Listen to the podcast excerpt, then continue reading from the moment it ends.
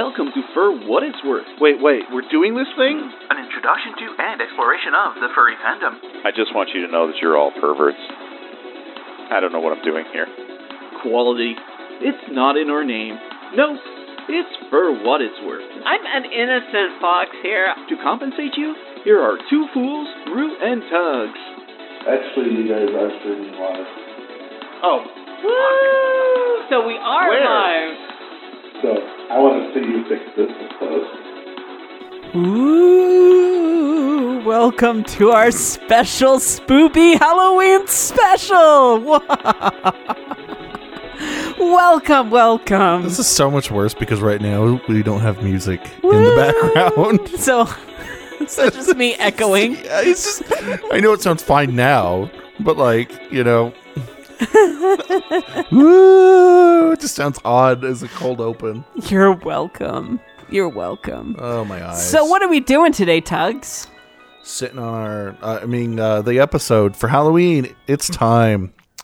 We have uh, lots of stories for you today. Um, and we know that that's really what you're here for. But first you must pay. You must pay your penance by listening to us talk for 5 minutes before all that. So, Tugs, what have you been up to? Um, well, I went out of town, and that was uh, it was interesting. I had my goodbye to Tower of Terror, and it was hard. How It was how many did you? How many times did you ride it? one? Only The one? line was like three hours. nobody, nobody who I asked, and I made sure not to ask just by the ride, thought that that was a good idea to kill that ride. Nobody. So I don't think anyone from Disney who can change this is listening, but if you are, change your mind. Yeah, I 100% agree. I mean, um, I believe that the Tower of Terror has became an iconic ride where it's almost like, oh, let's get rid of the teacups. Let's get. I mean, I'm not It's saying that the tea teacups is iconic, but They let's are, get though. let's get rid of the um the haunted mansion. Let's, get, rid, of the castle. Yeah, let's get rid of the castle or let's get rid of um Space Mountain. If any one of those were to go, like Oh, people would flip. I know, but it's. It, I think it's at that level where it's that iconic. Yeah. Now, yes, the location of where they have it in the back lot is terrible. Okay, put more things next to it. Yeah, there's workarounds, but it was hard. It was like going to a funeral. Actually, it was sad. Uh, we actually had a gold fast pass, so we got to skip the line and just go. Really? Yeah, and it had it in what they called late checkout mode, so the lights never turned on. It was it was different. It was So, so why didn't you just go like multiple, multiple? because it's a single use. Oh, Yeah, um, that was, was sad. It was sad. Um, what am I doing in the gaming world? Uh, oh yeah, well we've been playing Quiplash with the Telegram group. There's for what it's worth edition Quiplash now. I think it's fantastic. I think it is too. You you do an amazing job finding. I mean, making all those questions. I know. I'm running out of ideas. Woo! Um, and no, just just relaxing, just trying to stay sane. Um, I'm annoyed that places like Best Buy put up their Christmas advertising now. Oh yeah, I saw a commercial from Target the other day, and I almost flipped my shit. Like seriously, it was terrible. Like don't don't do that. Halloween is not over. Like, are we going to just start doing Christmas all year? Is that really what it is? Make it special. Do it all the time. Well, I, I just I just don't get why they can why they don't just hold off. Like focus on the Halloween. I mean, focus on Halloween right now. Focus on Thanksgiving. You know, but why do you? I, mean, at least wait until ha- after Halloween. At least wait until after Halloween. Halloweener. Anywho. Yeah. What about you? What have you been up to? So I have been doing a lot of suiting events. Um, let's see, I went to a Bravenel Hall um, with a couple of friends of mine, and I actually got to see Alex Curie at um, from the Nightside Project. Did he there. come up to you? Uh, no, he was just down down on the On the stage, stage, and stuff like that. okay. But he was handing out prizes and doing a costume contest. One of the funniest ones was uh, a group, a family, um, pretended like they had they were sitting in a ride, Uh-huh. and like had fake legs and stuff like that, and they'd pretend like they're going down a roller coaster type thing. But that was that was pretty hilarious. Um, I've also been helping out with a couple of other um, projects, like, for example, Strut Your Mutt, in which we had a group of um, group of furries get together. Explain to, strut your mutt. um, so, Strut Your Mutt um, helps raise money for an organization called No More No More Homeless Pets. So, um, we ended up helping raise around. Oh, it doesn't matter. I don't want A to good sum. charity quote um, the numbers, but um, we definitely helped raise some money for them, and it was a fun experience. There's a lot of um, a lot of dogs there. I had to. I was a handler actually, um, so I had to help protect some of the suitors and make sure that they didn't get into too much trouble there. But overall, it was uh, a great experience. So, yeah, So are you gonna take a break yeah, sure from sure. suiting? Oh, wait, are, You're gonna stop. A, you're gonna not suit for a while. Yes. No, no, no, no. I'm not going to take a take a break from suiting by no means. I I love suiting. In fact, I'm actually getting a brand new head for Rue. So that's Where are you gonna getting that? Who's making it? that's gonna be coming. Um, Secret Bunny Studios is doing that, Mm. um, helping me out with that. So, um, so yeah, we're excited. So, I think we shall be doing this.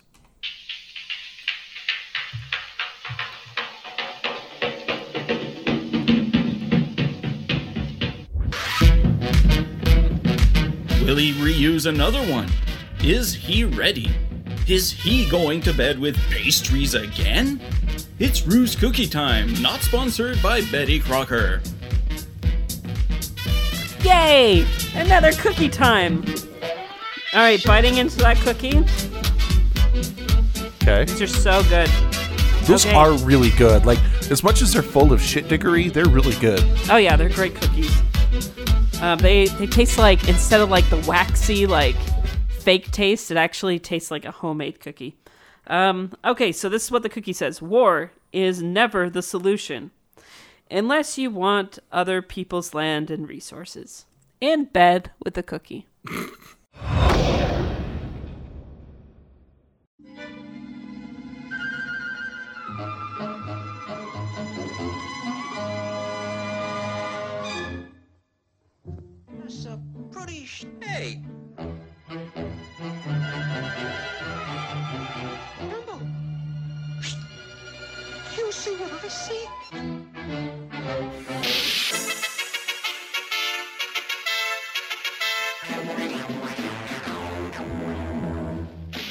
All right, we are ready for spoopy. I'm glad that you remembered that from last year, by the way.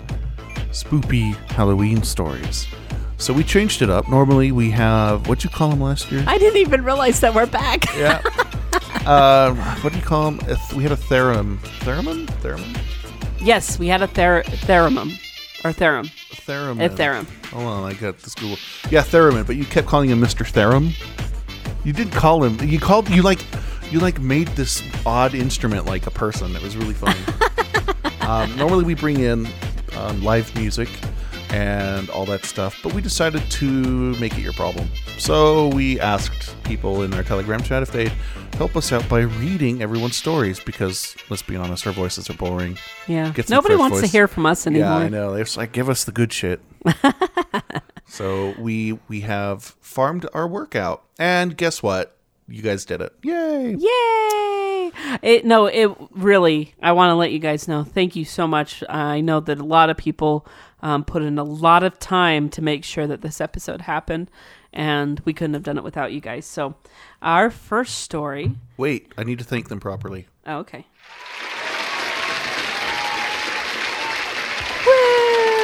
You guys are awesome. Yay! Okay. All right. Well, that there. Hold on. There, there was one extra guy clapping at the end. What? what? You know how there's like the guy who always likes to do the last clap, like when an audience. Is Yeah, like, yeah, I get it. Yeah, get that it. was me. All right. Sorry, you were saying our first story. Yes. Our first story is the. Oh, okay, I do have to point this out. A lot of these stories didn't have titles. I love you guys, But when you write a story, please, please put a title. So our first story's made up title is So our first story is Halloween story from Mafalme. Uh, Mafalme Yeah. Lion, and it's also voiced by Mafalme Lion.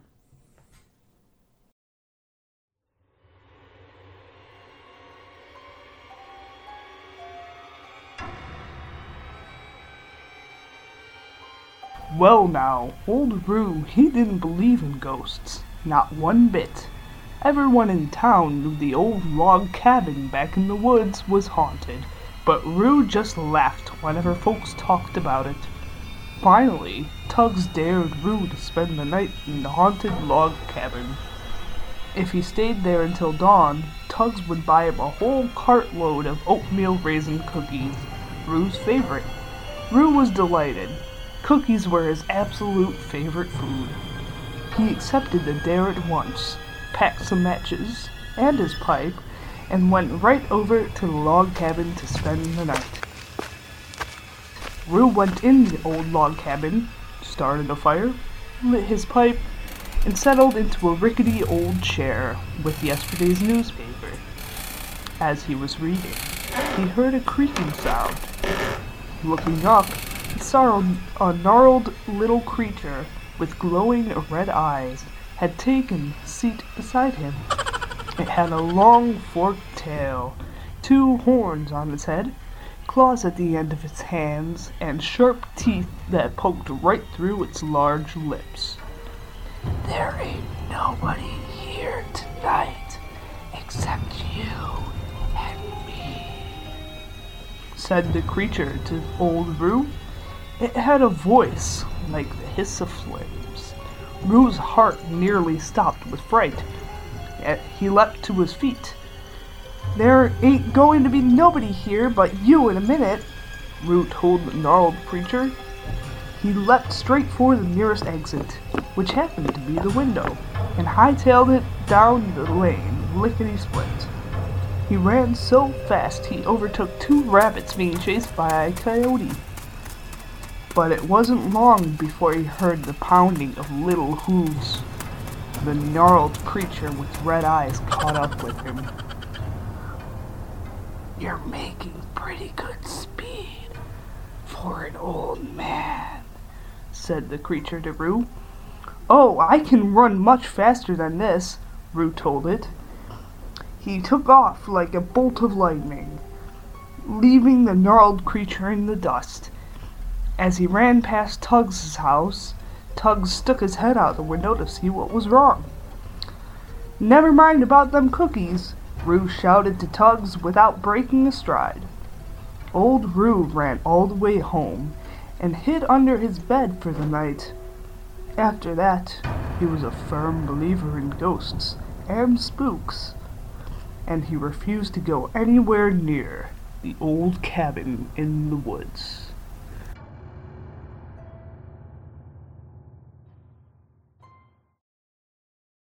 Special thanks to the Fur What It's Worth crew, Sam Raimi, Bruce Campbell, Fancy Notebooks, and Fountain Pens for inspiration to create such a stupid Halloween story.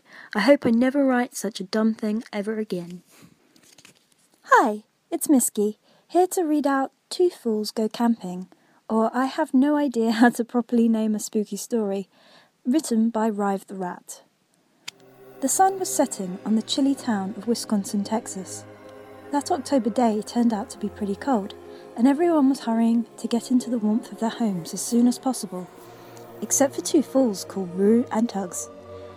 It's high time for a picnic, said the puppy bear excitedly, as he walked along the road that led outside the city into the woods. I know just the right spot in the forest for us to camp at, have some sleep and do spooky Halloween stuff. I hope you're right, replied Rue grumpily, annoyed not only by the fact that he had to carry the bigger backpack, but also because he forgot to take his cookie bag along. But Tugs wasn't paying attention to the fox's grumbling. He was too excited to be finally out of the city and having fun autumn time camping, even in this cold weather. The two finally walked off the road and started going through the forest. As they ventured deeper and deeper, the sky turned darker and darker, and the wind grew stronger and stronger. Are you sure this was a good time to pick for such a trip? Rue asked. I thought the weather wouldn't be as windy as it is now, replied the blue rascal. We should probably hurry until it gets too dark. The walk continued until the two finally got onto a small, cozy glade. You could feel the beauty of that place, even in the dark. A tiny pond was reflecting the clear sunset sky and the faint circle of the full moon. The tall grass was nodding with the wind, and the depressing darkness of the woods was gone, replaced instead by a nice chilly evening glow.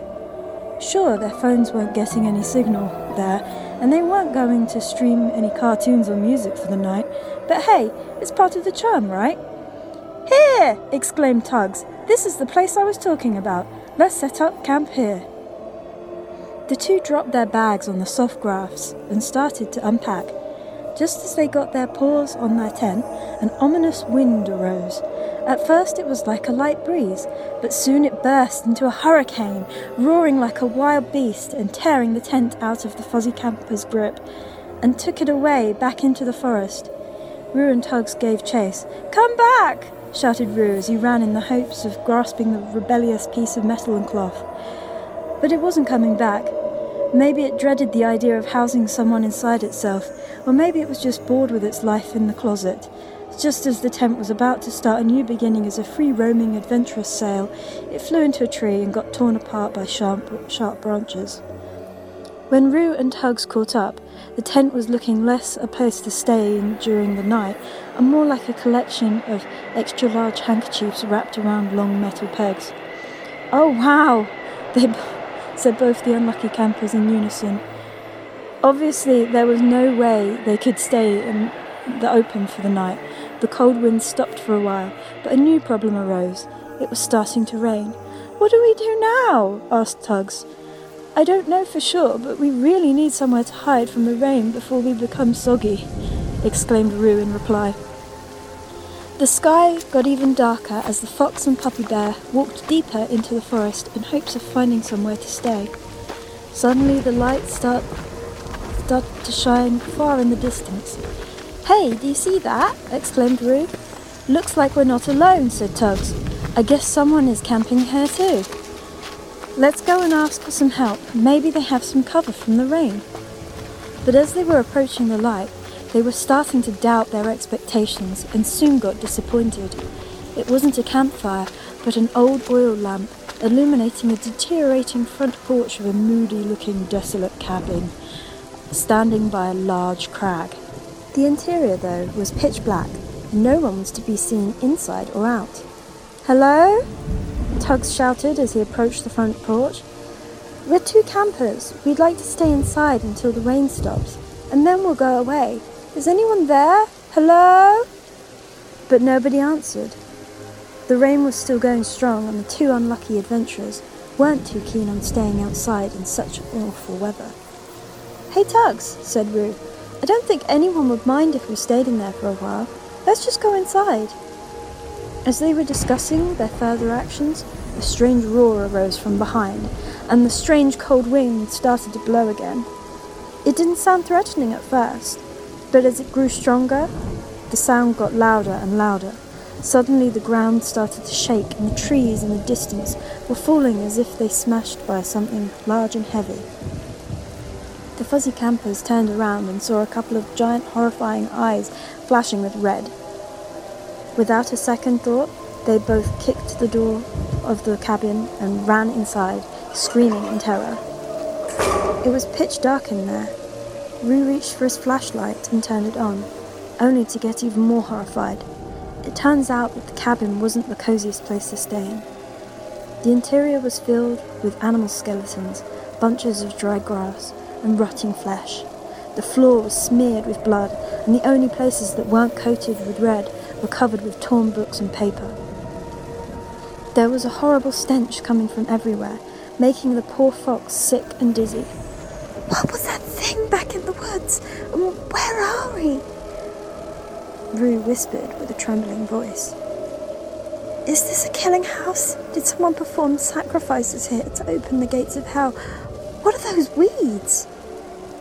Dunno, the puppy bear replied, shaking from the sight. But I bet it's not the kind hippies would smoke. The horrifying wind kept blowing.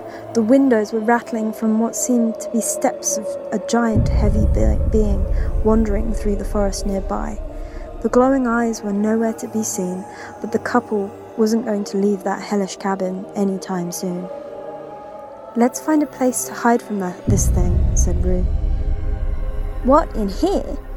asked Tugs. There should be a cellar or something. The entrance is probably somewhere in one of these rooms. The two started hastily searching the place. Tugs's attention was drawn by a cleaner room in the back. There was a beautiful antique dark wooden table standing inside. Its legs were decorated with carvings of dragons and drawers were inscribed with strange shapes that looked like runes from an ancient alphabet. Tugs lit up the tabletop with his torch. It was littered with strange papers filled with drawings and weirdly formulated sentences, as if someone was trying to translate from a dead language. To the left, on a wooden plate, there lay a round green stone. Its muted emerald glow was what caught Tugs's attention in the first place. Hey Rue, check this out! exclaimed the puppy bear. It's some sort of magic recipe that involves dragons, and it also looks like it can let you become huge by using. But he couldn't finish. Suddenly, the walls of the cabin shattered, sending everything inside flying, hitting Rue and knocking Tugs out with a wooden plank. The creature outside heard the blue camper's loud excitement and knew where he, it had to strike. Rue tried to get up, but as he raised his head, he couldn't get himself to move further. A huge, scaly black dragon was trying to reach the unconscious puppy bear with its mouth. The fox tried to stand up again, but his paw slipped on something cold and he fell again. He looked at the floor and saw the green stone that Tugs had discovered. He grabbed it and was about to throw it into the beast's face when suddenly he felt a strange sensation in his body. His limbs got heavier, as if they were made of lead. His head felt dizzy, as if it was about to burst open, and his heart was beating as if it wanted to explode. And then his tail started rapidly growing, bursting out of his pants, while his whole body felt like it was swelling up, only to get larger and larger. The sneakers Rue was wearing popped and flew apart, ripped by the enormous paws, and his fingers and toes grew longer, with blade sharp claws bursting outside. His muzzle changed proportions too, getting an aggressive feral look to it, and the teeth in his mouth got sharp and deadly. Rue's eyes glowed green, just like the stone that had triggered the whole process. The dragon was about to swallow Tugs as it got interrupted by a powerful kick in its teeth. Not gonna happen, said the giant fox as he stood up, dismantling the remains of the cabin around him. Swiftly he grabbed the unconscious puppy bear and hid him in a nearby tree that survived the whole ordeal. He also managed to get a look at the beast that, atta- that attacked him. It was a giant black bipedal dragon like animal with glowing red eyes. Its paws were armed with sharp claws, ready to rip through anything they touched. His head was surrounded by a large, scaly hood, and his breath had an awful, rotting stench. It was a beast ready to hunt whatever it deemed necessary for it to feast on, and after receiving a kick in the face, it got really mad. With a wild, haunting screech, the black animal tackled Rue, sinking its teeth into his left shoulder, trying to drag the fox down. The wine red giant returned the favour by stomping its knee, causing the beast to let go and shoving it away. He checked his shoulder. It was flaming and bleeding, but he could still fight no problem. The dragon didn't give up. It rose and swiftly bashed the fox, sending him flying into the trees, which crumbled like matches under his weight. Rue's ha- head felt dizzy from such an impact. The beast wasn't done. It grabbed the fox's leg with its sharp claws, pulling him closer, and then it swiped at his chest, leaving deep bloody scratches. Without hesitating, it then hit Rue from in the head with its front paws, and it did it again and again, trying to knock him out. The fox tried to defend himself while trying to lean on his right arm to get himself some balance. The dragon wouldn't allow this to happen, throwing more painful punches to his stomach and face, keeping him pinned down, roaring and screeching with fuming hatred. Rue couldn't hear it. His ears were buzzing from the continuous bashing on his head. As the wild animal aimed for his chest, preparing for its fatal blow, Rue's right hand got a hold of something sharp, a broken metal pole from the tent that was blown away earlier. With his last strength, Rue thrust the pole into the dragon's right eye. The black be- beast screeched in pain and backed off, erratically swinging its paws, paws around itself. Rue slowly stood up. His vision was blurry from all the hits he received in the head. His leg was badly injured and bleeding, but he didn't care and limped towards the devilish being. He punched it in the face and knocked it down. Under the dragon's weight, the ground shook and the crag underneath shattered into smaller rocks. Rue picked one up. He knew that the only way to stop the animal was to kill it. He rose the boulder and smashed it right into the dragon's head with a battle cry again and again until all that was left was a bloody mush of bone and brains. The sun was slowly rising from the horizon, painting the sky a beautiful warm pink. Rue was waking up, bothered by a horrified cry coming from a tree. Ruchi boy! the puppy bear screamed. What the hell is going on? Where am I? Well, where is that shack? Why are you naked and all bloody and bruised? It can wait. Let's get you out of this tree and go home, Rue replied. As the two were going home, the fox told Tugs the story in full. At first, the puppy bear wouldn't believe it, but after remembering about the demolished crag and the crushed trees back in the wood, he realized it was true indeed. Now that they were slowly going back home, they had to come up with a realistic explanation of how they lost their, le- their tent, Rue's clothes, and why half the forest was demolished in the night. But that is a story for another day. The end.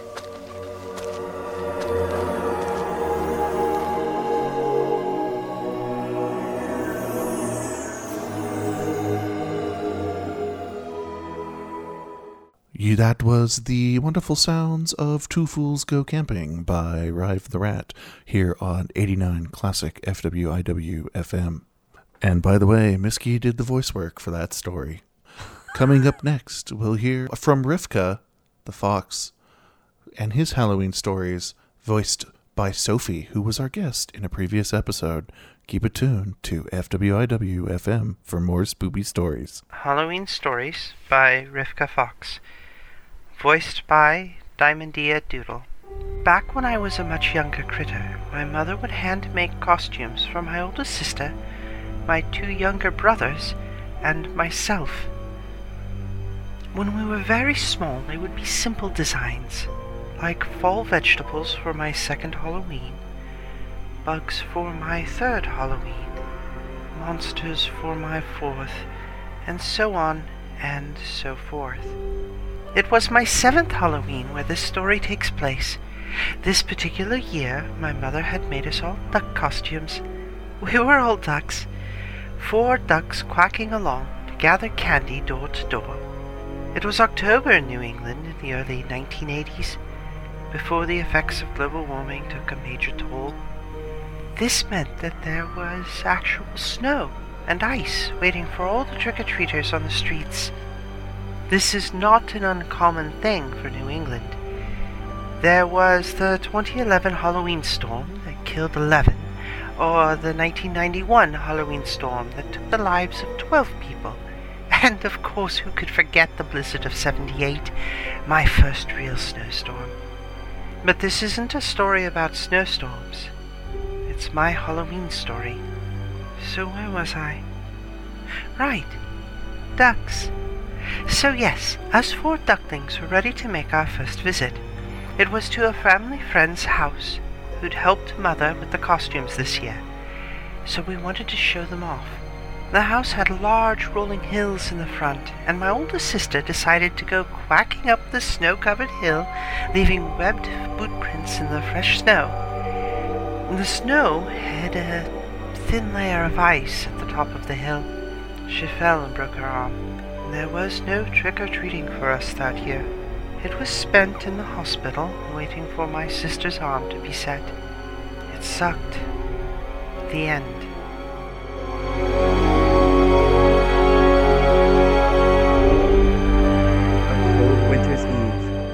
By Joshua Dillon. Read by Zugazalad.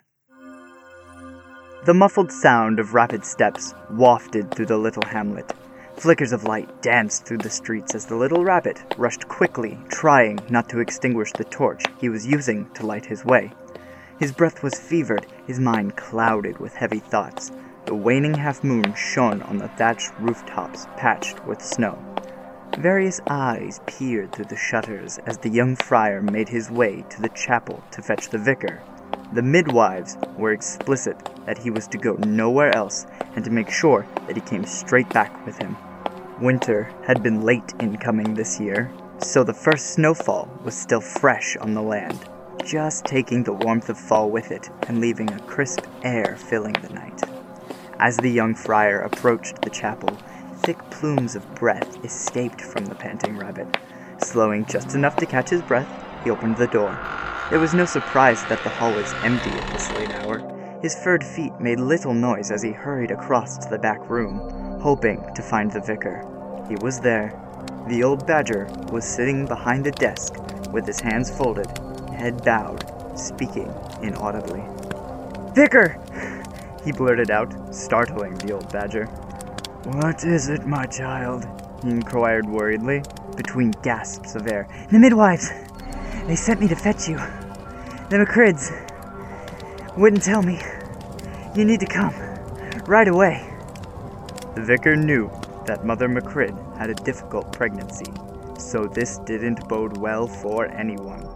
He was up and on his way with the young rabbit to the McCrid's warren without getting his coat, praying the whole way. As they approached the house, they happened upon a celebration, one that always followed a successful birthing. Quiet, yet cheerful. There were a few concerned looks from family members as the vicar and the young friar approached. It is a blessed day, is it not, vicar? said a joyful voice from the crowd. Before the vicar had a chance to respond, another voice spoke up. A healthy kit is always a blessing, she said, with a gleeful tone of youth beaming through. Yes, it is a blessing, the old badger responded, just loud enough so that he might be heard throughout the crowd. The young rabbit friar was close behind the vicar as they made their way into the house, heading to the back room where the parents and the midwives were. Greetings, vicar, young friar. What brings you here at this late hour? questioned old Cooney. Just here to give blessing on the child and pray over the parents. Also, showing the friar some more duties as is to perform. Well, may both of you be blessed for your caring service. The vicar looked down at the friar at his side and cocked an eyebrow. Oh, uh, and and a blessing on you as well for your devotion and kindness. Well said, the badger complimented, with a smile to the young rabbit, who tried not to show it, but he was blushing from the comment. Clearing his mind, the young friar followed the vicar as they entered the back room and closed the door behind him. It was nervously quiet. The emotions were palpable and varied. He noticed as he headed towards the parents they were not the ones holding the child. The midwives were still huddled in the corner by the fireplace. He placed his hands on the mother and father in greeting. They looked up to him and asked, "Is is he okay? They told us he is fine, and they want you to be here. Please tell us he is all right." The vicar fixed them with a caring look and prayed over them. Fear not, take strength. The Lord does not give us anything more than we are able to handle. You have no reason to worry. If anything was wrong, the midwives would have told you so. Be joyous. You have brought a new life into this world. They took comfort and softly embraced each other. Thank you, Vicar, the father said quietly as the old badger and friar headed over to the corner where the midwives were still huddled, talking in hushed tones. He exchanged calm eye contact with those who were watching as he drew close. One of the elder midwives turned and saw him. She hushed the rest and turned to greet him. Vicar? she said as he came up to them. Taking one of his hands in both of hers, she drew him in and whispered, He is healthy, but we are not sure what to do or even how to tell the family. Please, tell me you know what to do. Do not worry, daughter, for all things are for His glory. If He is alive and healthy, there is nothing that can sour this day. We hope so, Vicar. Please, see to him. We don't know what to do. All right. Thank you for helping bring this life into the world, he said as he slid between the rest of the women. The younger wet nurse of the group was feeding the child, and as he came upon her, she quickly covered herself and removed the boy. Wrapping him back up and handing him to the vicar, he took the kit from her as she finished making herself decent. She averted her eyes, ears pinned back in what the vicar assumed was embarrassment at being seen like that. There is no need to be ashamed, my child. There is nothing wrong with nursing a newborn, the old badger assured her. Y- yes, vicar, she grimaced as she said, still averting eye contact and holding her shawl tightly around herself. As he moved the blanket from the child's face, he knew why she was so distraught. His heart froze and sank into his stomach. His eyes went blank, not knowing what to make of what he was holding. After a moment that lasted what felt like a lifetime, he was able to find his breath again. Inhaling with a shudder, he steeled himself and started for the parents. He simply walked, not noticing that the rest of the family was making way for him. He carefully focused on the parents. They were the ones who were going to have the harder time with what he held in his arms. As he approached, the old badger looked down at the child. He stilled his breath as to not startle the newborn and handed him back to his mother. The old badger turned and walked towards the fireplace. As he approached, he ripped his tunic from neck to belly. He stooped down, picked up a handful of smoldering ash, and placed it on his head. The room went deathly silent. Picking himself back up, he headed to the door. The young rabbit stopped mid stride. Seeing what just happened, he came close to question the old badger. What? What's wrong, Vicar? The young friar asked. The vicar's response was quiet and drawn out. Stay with the family. Comfort them. See to your duty. I will see you back at the chapel. He trailed off as he closed the door. The silence traveled like a wave as the vicar made his way out of the house. The partygoers took notice that he had torn his shirt and had ash on his head. Some of them hurried to the back room. A few, with ears laid flat or tucked tails, tried to question the vicar, but received no response, merely a soft hand on the shoulder.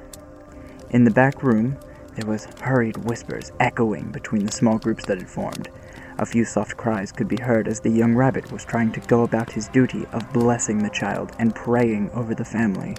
But he kept getting interrupted. Not wanting to worry them, he assured everyone that all things will be made known in time. When the rabbit tried to take the child and bless and pray over him, the mother would not let go. She had a distant look in her eyes, which were coated with light tears. Obliging the mother, he simply laid his hands on the boy and prayed. As he did, he noticed that the child was rather small. Maybe that's what had everyone so upset. He kept his thoughts to himself as he laid his hands on the parents. They didn't seem as happy as he thought they should have. Having done what he was instructed to do, the young rabbit made his way back to the chapel to ask the vicar what was really, truly going on. When he got back to the chapel, the wind outside muffled any sound coming from inside. What the young friar found was a shock. When he opened the door to the parsonage, the vicar was crying, kneeling in front of the pulpit, beating his chest, wailing inaudible pleas. The young rabbit, taken aback by the sight, didn't know what to do. He ran over to the vicar, trying to console him. Vicar, what is wrong? He said as he grabbed his arm. The vicar was shaking with sobs. Please, vicar, tell me what is going on. No one is telling me anything. After some time of shuddering and bouts of deep breaths and coughing, the vicar spoke. I had long hoped that I would not live to see this come about. And now that it is here, I am torn. Do I stay and help our people through this, or do I desire to pass on so that I do not have to see the end? I don't know what you mean. The child was healthy, was he not? He was alive. I don't see the problem. The young rabbit said, exasperated, not knowing what was going on. His response knocked the rabbit to the core. It is the end of our time in this world, my child. And this is the sign. The McCrid's newborn is feral. Happy Halloween.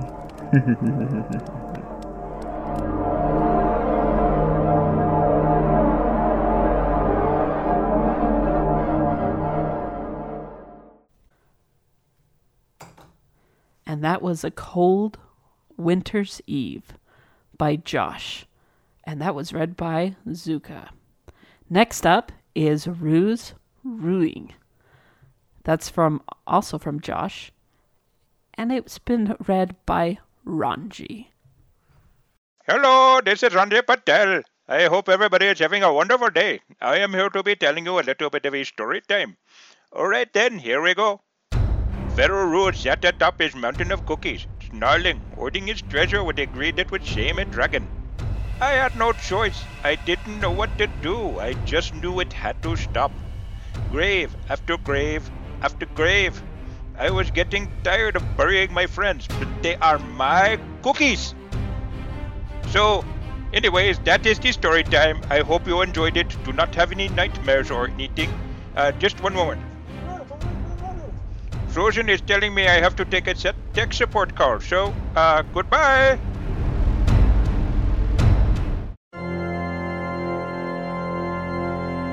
Squirrel King Theater presents Rue and Tugs in Attack of the Killer Nightshades, written by Smokescale, read by Buck Riley. It was dark on the nigget of Halloween. Tugs and Rue walked down the street with their sacks full of candy. It is a good night to be out tricking and treats, said Rue. And a good night to be a dieper, said Tugs. Just then, Scream flew out of bushes, and someone ran away too fast to see. Get out of here as fast as you can, they shouted. It's the deadly nightshades. Just then, big crash sound came from the bushes. The leaves and twigs and things were pushed off her, and out hopped a giant tomato. It was big and round and red, and it was angry also. It made growls at the people on the sidewalk and stratted to hop at them. Tug shouted, Oh no! It is the deadly nightshads! I hate them, he said, and frowned madly at them. What do we do now? asked Rue. Throw your candy at them, Tug shouted, and threw his bag of candy at them. But what about my cookies? Rue cried. Keep your cookies because you love them so much, but throw the rest of your candy or we will be eaten and turned into tomatoes too, Tug said, still throwing his bag of candy. He threw his bag of candy and it hit the first tomato with a squish. He killed it! Tugs jumped and cheered, but the more tomatoes came and they had to run. Rue and Tugs ran down the street fast as their legs could go until they found abandoned house. Quick, in here, Rue said. No, that's what they want you to do, Tugs said. But it was too late. Rue had run into the house. Tugs ran in after Rue and tried to make him leave, but the door closed behind him and locked. They were locked in! Look what you do! Because you ran into the abandoned house, now we are tapered, Tugs yelled. But now the Nitshades can't find us, Rue said with a smile. So they both sat down and started eating some of the candy that Rue had saved before throwing his bag. Just then, A green rope snaked out and wrapped around Rue. He yelled in surprise, No! But he was dragged away. Tugs tried to go after him, but it was too dark, and he could not see because he did not have a fleshlight. So he started to creep around the house, very soft. Tugs went up the stairs to see what was on the next floor, but all he found was dust and old books and things. One of the books looked interesting to Tugs, picked it up to look inside.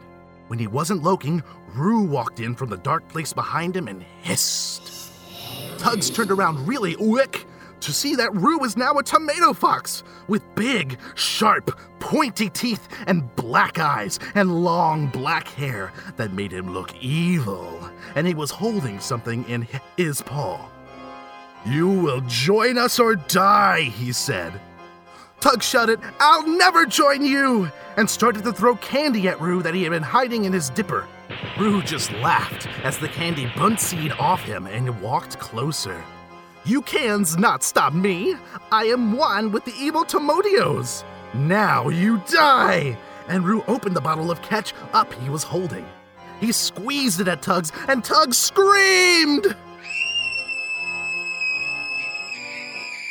To be continued. Welcome back to FWIWFM, the soft sounds of Halloween on a classical station that doesn't exist. You've just heard the sounds of Buck Riley reading Attack of the Killer Knight by Smokescale Aquatus, who also does our space news. We're going to go ahead and take a break and give you that same space news right now. Stay tuned to FWIWFM for more spoopy stories. Oh my gosh, you're so good.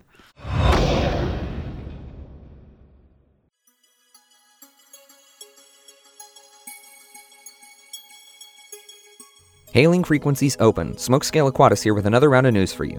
As of Thursday, October 20th, here are your space headlines. First up, Hurricane Matthew battered the American East Coast. Thankfully, the worst of it did miss the Space Coast, so Canaveral didn't take as hard a hit as they feared. There was some damage, but not as bad as it could have been if the full force of the storm had hit. That being said, a lot of people have been displaced from their homes. People are without power, food, water, and the deaths of at least four people in Florida have been blamed on the storm. But in Haiti, more than a thousand people were killed. If you can provide relief, please do so. This isn't just an American issue or strictly related to the space program, it's a human issue. In spite of the storm, the Space Coast bounced back and hard. Orbital ATK has successfully returned to flight with their Antares rocket. The first stage's new RD 181 power plant did a fantastic job putting the payload and second stage on course to the ISS. In fact, it did so well that the upper stage used less attitude control propellant than expected, meaning the whole vehicle performed even better than the launch team anticipated. The Cygnus resupply vehicle, the SS Alan Poindexter, named for the NASA shuttle pilot and commander who passed away in 2012 in a personal watercraft accident, is currently on its way to the station and should arrive with its cargo on October 23rd. Expedition 49 launched from Kazakhstan to the ISS yesterday, October 19th. You might remember that this flight was delayed due to an issue with the capsule, a damaged cable inside the crewed section. There was some debate over whether or not Roscosmos would delay the flight and use the next Soyuz coming down the assembly line while they repaired this one, or if they would attempt a riskier maneuver and fix this one on the pad and launch it. They chose the faster, if riskier, choice, and it looks like it paid off. Almost a month late, three new crew members are on their way aboard the newly designed Soyuz MS 02, and they are scheduled to dock on Friday, October 21st. Here's to a good six month mission. Speaking of the Soyuz, NASA has declined to purchase any more seats on board the Russian launch vehicle for their astronauts, and even if they wanted to, it's a little bit too late now. Currently, NASA is pinning all its hopes on the commercial crew program, with Boeing's CST 100 Starliner and SpaceX's Dragon crew vehicles currently in development. They're putting so much stock in them that they're taking the chance to not fly on the Soyuz. Why is that such a big deal? It takes quite a while to build a Soyuz, and the seats have to be custom built for each astronaut. And there's a two year gap between ordering the parts for the ship and having it on the pad ready to fly. That's partly why Roscosmos decided to go ahead with the internal repair on Expedition 49 rather than use the next one. And because there's so long a wait, NASA has missed their opportunity to buy seats on another Soyuz for quite some time. With Boeing slipping in their timetable and SpaceX suffering their recent failure, it looks like there may be a gap in NASA's manned presence in space. Here's hoping we don't have to wait too long. In other manned spaceflight news, China recently launched the Shenzhou 11, carrying two crew members called taikonauts to their recently put into orbit Tiangong 2 for a 30 day mission. They launched atop the Long March 2F rocket, which burns a combination of hydrazine and nitrogen tetroxide, a hypergolic mixture, meaning it spontaneously reacts. Their work schedule is going to be pretty busy, running experiments and performing technological demonstrations and things like that. They even had a few CubeSats that were deployed once they got close enough to the station. One of them is designed to keep in relatively close proximity using an ammonia propulsion system so it can image the station with a 25 megapixel camera, especially during docking. China's new station looks like it's off to a great start. Here's hoping to see more and the hope that the Chinese government is more open about their progress. That's all we've got for you this time. For more on space and space related matters, follow NASA, Orbital ATK, Roscosmos, and the Chinese Space Agency on Twitter, Facebook, and other social media. If you want to hear more about these stories as well as others I didn't have time to get into here, check out my monthly space news podcast, Committed to Launch. It's on iTunes, Google Play, and the website committedtolaunch.com. Follow at LaunchCommit on Twitter for updates when the next show goes live. Until next time, this is Smokescale Aquatus saying keep looking up, space fans.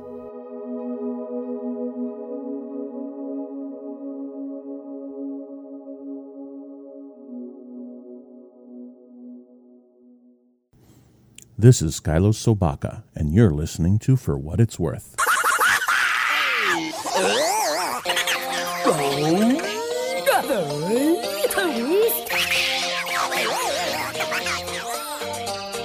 you ever, ever felt like this? And that amazing ident was from Skylos. So thank you for sending that in. Appreciated it. He sent that in when he also sent in his um, his spoopy story. So thank you for sending that. It's time.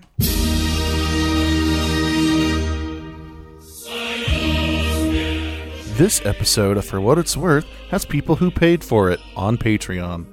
Our Patreon patrons we'd like to thank on the air because we sold out for 10 seconds of our time are Oaken. Oaken. When you really need it fast, call Oaken. Our other sponsor we'd like to thank from Patreon is Rivka. Rivka. When you need bunnies, call Rivka. We'd also like to thank everyone else who sponsored us on Patreon. We really appreciate it, and one day we will buy Nuka a good microphone. One day. One day. we just gotta wait for a couple months. Okay, well, I think it's time to continue with our stories. So next up, we have Ahead or Behind by D, and also voiced by Barnaby.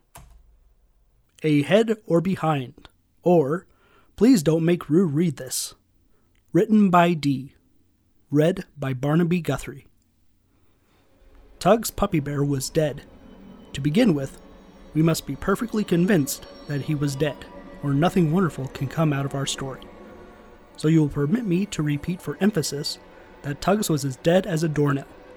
Mind you, I mean this literally, for doornail is considered dead because it has no head, thus to discourage evildoers from gaining entrance by taking the door apart. No doubt this has happened once, and once is quite enough. In much the same way, Tugs found himself existentially challenged for want of a head. Rue knew he was dead. How could it be otherwise? For the poor innocent Cookie Fox had witnessed his podcast partner's decapitation. He had been present when an errant bus, unexpected and early, had struck Tugs squarely in his posterior, launching him into the traffic signal lights on the far side of the intersection, from which he dangled briefly, then fell limply. Poor Rue could only gasp in horror as he watched Tugs hanging from an arrow sign which was embedded in his knee, and bearing one less head than he had at the beginning of the trip. And since Tugs had only ever one head to begin with, he should have missed it dearly had he still the capacity to do so. The funny thing about Tugs's departure, insomuch as anything could be amusing about swift, violent death, was that his head was entirely missing. The police and paramedics all searched diligently for it. Other witnesses were questioned carefully, but no trace of Tugs's head was ever found. The embalmers at the funeral home had to fashion a replica out of wax. They did the best they could with photos as their model, but Rue could see that it was a little too puppy here. a bit more bare than necessary there and just a touch too toony overall. A closed cast of service would have been better, he said to himself. Help me, Rue, a still small voice replied. What? Who said that? But the only person near Rue in the parlor was the body, and now everybody else was staring at him. Someone is playing a very cruel joke, Rue explained. But even he could see that nobody else was near him. Is one of you a ven- veteran ventilist ventriloquist? said the still small voice. Voice thrower? said Rue. Now the family were looking at each other. Rue blushed inside his ears. It, it must be hitting me harder than I thought. The family and visitors nodded to each other and looked away. Rue retired from the viewing parlor to a private room. He sat in a comfy chair with his face in his hands, not because he was weeping, but in fear. Take it easy, he told himself. Tugs wouldn't want you to crack up. Rue, said the still, small voice. You're not cracking up. Look at the vase. Beside the comfy chair was a small end table, on which were a large box of tissues and a small vase with some plastic flowers arranged in it. As Rue looked at the vase, its shape changed.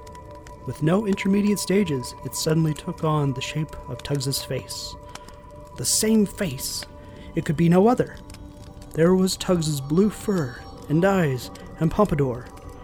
There were his white muzzle and cheeks and his pink heart of a nose. There could be no question. This was Tugs. Rue, said the ghost, I need your help. I have to be buried with my head, or I can't go on to the next life. Why? What's so important about your head? What makes your head important? Rue, it's my head. I mean, why does it matter so much in your next life? Okay, I asked, but I don't understand. It's something about being a hedonist. Come on, Rue, help me. I don't want to have to haunt someone forever. Haunt? Rue exclaimed. Me? Forever? Well, if I can't find my head before they bury me. Rue grabbed the vase. Come on, he cried. We have to find your head. So, with Koru and Fire Breath helping, Rue searched the scene of the crime for Tugs's head. They searched high. I'm telling you, said Tugs, it couldn't have flown farther than two blocks. If you draw a parabola from where the bus hit me through the traffic signals, it only goes two blocks.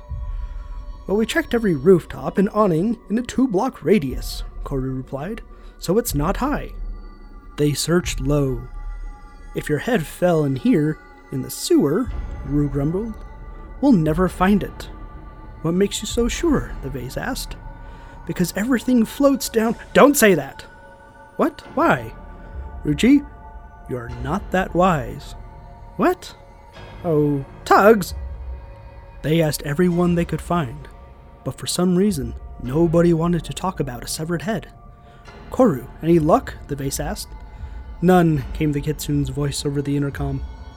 Fire breath, Rue asked. How about you? Nothing, the golden retriever replied. This can't be happening, Rue cried.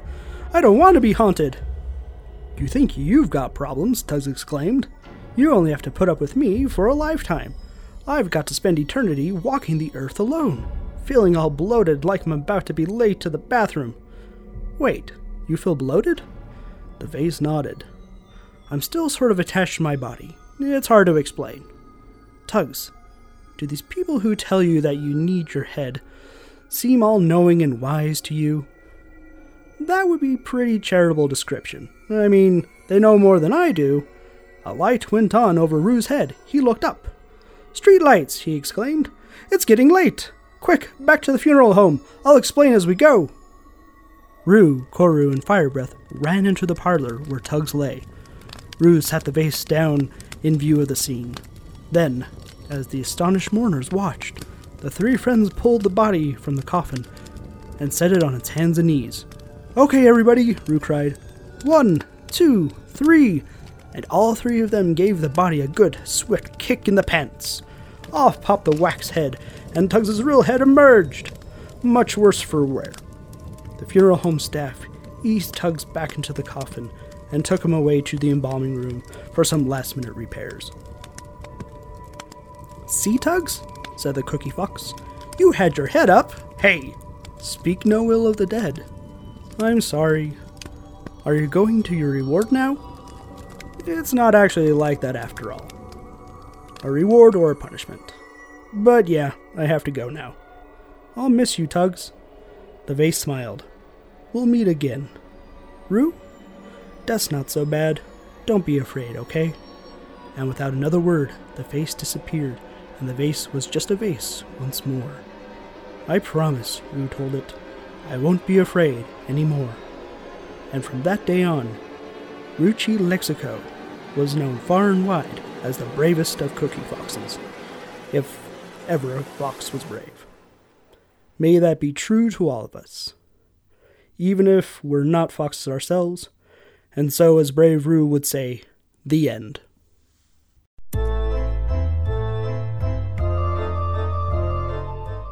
Halloween Story 2016 by Kuragari Inukin. Hey Rue, wait up! called a voice from behind the fox, who was wearing what was supposed to be a cookie costume. He turned and looked back at his friend, a large for his age mule that trotted along, nearly tripping over the sheet, draped around his body, trying to mimic a ghost. Why are you so slow? the kid fox said with a snort. I was counting my treats. That last house so stingy. Only three little choco rolls? Rue rolled his eyes and bounced his orange bucket that looked like a pumpkin. Almost full. Come on, K Dub, just one more street. He took off around the corner, bushy red and white tail whipping out of sight behind the fence. Tugging the eye holes back to where he could see through them, the mule sighed and followed his friend, turning the corner onto the new small side street. He found Rue standing there, looking struck speechless. What is it? K-Dub whispered. Look at that house. Rue was pointing to a large three story house that was larger than the rest on the street. It stood at the end of the small lane and seemed to fill half the sky with its tree and roof, the moon peering over the top like some bright face staring down at them. As the pair looked around at the other dwellings, they saw that none of them looked occupied, or if the residents were home, they were trying not to appear to be. Darn. Looks like we won't get any candy on this street, K-Dub commented. None of them have their porch light on. Rue turned to look at him with raised eyebrows. You don't seem like you wanted to come down this way anyway, the fox grunted. I told you already. I wanted to head home two streets ago. A sudden roar made them jump and stop. Four ears perked up. The pair eyed each other nervously, then around the moonlit alley. What was that? K-Dub said squeakily. I don't know. I think it came from the big house at the end. Rue pointed with a finger. The roar came again, and the cold breeze drifted along the ground, pushing against them and swirling fallen leaves about their feet like the street was giving a collective shudder at the noise. Let's get out of here! K-Dub was already turning when Rue stopped him. I want to see what made that noise, the fox replied in a whisper. Don't be thick! The mule sounded exasperated, but the fox was already tugging his arm out of his paw's grip. With a sigh, he followed, continuing to try to convince the curious fox that this was a bad idea. Rue padded silently up to the fence of the house that looked like it needed repairs. The mule followed behind. He put his hand on his friend and tried to tug him away. Let's go. I just want to check this out. The fox pushed open the unlocked gate that swayed in the wind and went up the steps. K-Dub followed him, still looking around. He spotted that one of the lower windows was open and went to check it out, peering between the curtains. Within appeared to be mostly dark, except for the shafts of moonlight that shone through the windows. Hey, Rue, look, the window is open, he said, and beckoned the fox over. He had to stand on his toes to be able to see into the window as he was a good bit shorter. What do you see? What made the noise? the fox asked. No, he grunted and climbed into the window, slipping into the house. Hey, wait for me! Brown arms reached back through and helped tug the short fox up and inside. The pair stood there in the semi darkness and looked around. The house seemed to be completely empty, as well as strewn with litter. There was no furniture anywhere. Nice, Rue. You were just imagining things. Looks like no one has lived here in years. Caleb snorted and made to go back to the window and lifted his leg onto the edge when the roar came again. They both fell flat on the floor and looked up. Rue pointed up towards the ceiling. Up there! Why would anyone live like this? How should I know? The fox stood up. And without waiting for his friend, scanned the messy room for some stairs. There were some in the corner. He started making his way towards them while being careful not to step on anything, as the sound might make whoever was upstairs notice that there were others in the house. Caleb cursed and followed, his larger hooves being more clumsy. This was a there was a time he stepped on a vase, which would make it shatter. Luckily, the wind chose that time to blow against the house and whistle through all the holes and cracks, which easily covered up the noise. Rue was standing by the base of the stairs, holding a finger to his muzzle, telling his friend to be quiet. Mule was glaring at him as he approached. Easy for you to say with your padded feet. You don't have hooves. Caleb grunted indignantly. We can argue about feet later, Rue hissed, and folded his ears at the sound of something breaking coming from the ceiling above. There was also the faint shout of pain. Fox started up the staircase. His friend followed behind. They slowly peeked over the edge of the floor. Up here was another level of mostly floor with debris strewn about. There did not seem to be anyone here either. K-Dub nudged the fox silently and pointed to a far corner of this room. Another set of stairs led up to what was probably the attic. Folding their ears, they started across the floor, stopping each time a floorboard creaked. The mule noticed how the fox hung onto his arm tighter each time. Would have found it rather funny if not for how his own heart seemed to be beating higher in his chest than usual. They were about fifteen paces from the other stairs when a shadow appeared on the wall, cast by someone or something standing at the top. They quickly ducked behind a couple of barrels and peered around. Something huge was descending the stairs. Each step made the stair underneath creak threateningly, as if barely able to contain the weight upon it. They saw a huge, white, furred hand gripping the railing that looked like it could snap the boards easily. Lower the things went on the stairs, its large body muscled and savage looking. It had what looked like a lupine head, with large triangular ears, a long muzzle full of fangs, and a thick mane of hair along its back. In the bright light, they saw white fur on its front, black fur on its back, and a tail with a curious band of bluish fur that seemed to divide the other two colors. It reached the bottom of the stairs and turned. The fox gulped as savage eyes swept the room. It stood hunched over in a bestial manner as it breathed. A werewolf? Caleb exclaimed. Rue shushed him grabbing his muzzle. Looks like it, he whispered. The beast stood up straight and sniffed the air. The two fell silent as it growled. Rue shot his friend a look that seemed to say, Well, it was good knowing you, as it started towards them. There was no place to run or hide without being spotted from their current place. It stomped closer. Rue nudged his friend, out distracted. You run! K-Dub took several seconds to form a reply as the scent of the beast reached their noses. I'm not leaving you here. Go on, shoved him pushed towards the stairs leading down, then leapt out into the open. Hey, big guy! The beast glanced over and stopped, seeming to give a grin at seeing some play. Found you.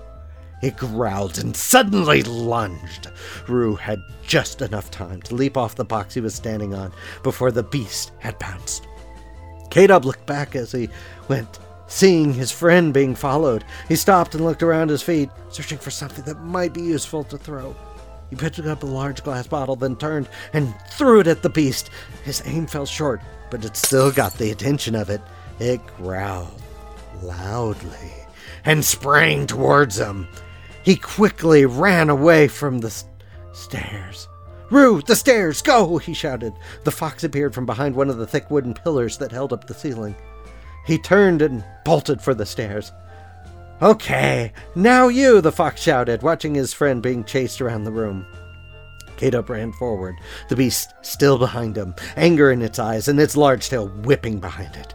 Rue set down his pumpkin container of treats and threw something at it this time a piece of pipe that spun through the air and smacked the beast on his shoulder, making it yelp, stumble, and trip over some debris on the floor. The mule grabbed his friend as the beast hit the floor, with a grunt making the floor shudder. They bolted down the stairs to an angry snarl from the beast and hurried to the window that they'd used to get into the house. Kada picked up the squirming fox and shoved him through the open pane, then slipped on himself just as the beast rushed down the door. They both pressed against the wall of the house under the window as they heard the beast sniffing the air, getting closer to the window. Luckily, it was much too large to get out the same way they did. Holding their breath for fear of being heard, they waited for the beast to leave the window before hurrying out of the yard and down along the alleyway, running full tilt until they turned the corner back onto the larger street. Rue gripped at his sides as he breathed heavily, waiting for his breath to catch up with him. He looked back and saw that K-Dub was grinning. What's so funny? Rue said. You left your treats back at the house, K-Dub smirked, and swung his pillowcase of his own treats over his shoulder. The fox's eyes widened. No! I can't get any more! Unless you want to try to go back to the house and try to get it. Rue sighed and started off with his friend down the sidewalk, ears low. No candy. what kind of Halloween is this? One that you got tricked pretty good, I'd say. Rue snarled, but kept walking, feeling dejected. Thanks, he scowled. Yeah, that big beast there? That's why Kuragari's been ill the past couple of days. Kind of smart. Fox stopped and glared at him. He is the werewolf. Well, we're husky, I uh, suppose to be exact. Meal finished. You set all this up? What, you?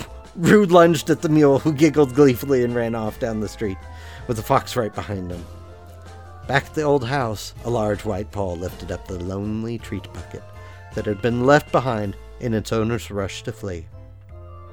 A smirk crept along the long muzzle, showing a few fangs. Treats.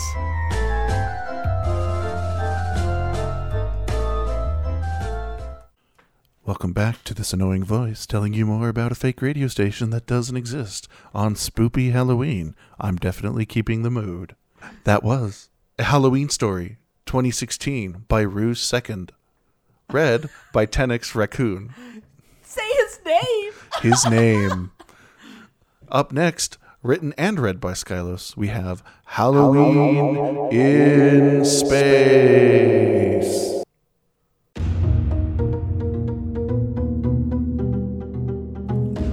Come and listen as Uncle Skylos tells you a story. A story of space, a story of horror, a story of Halloween from not so very far in the future. We present Halloween in Space by Skylos Sobaka.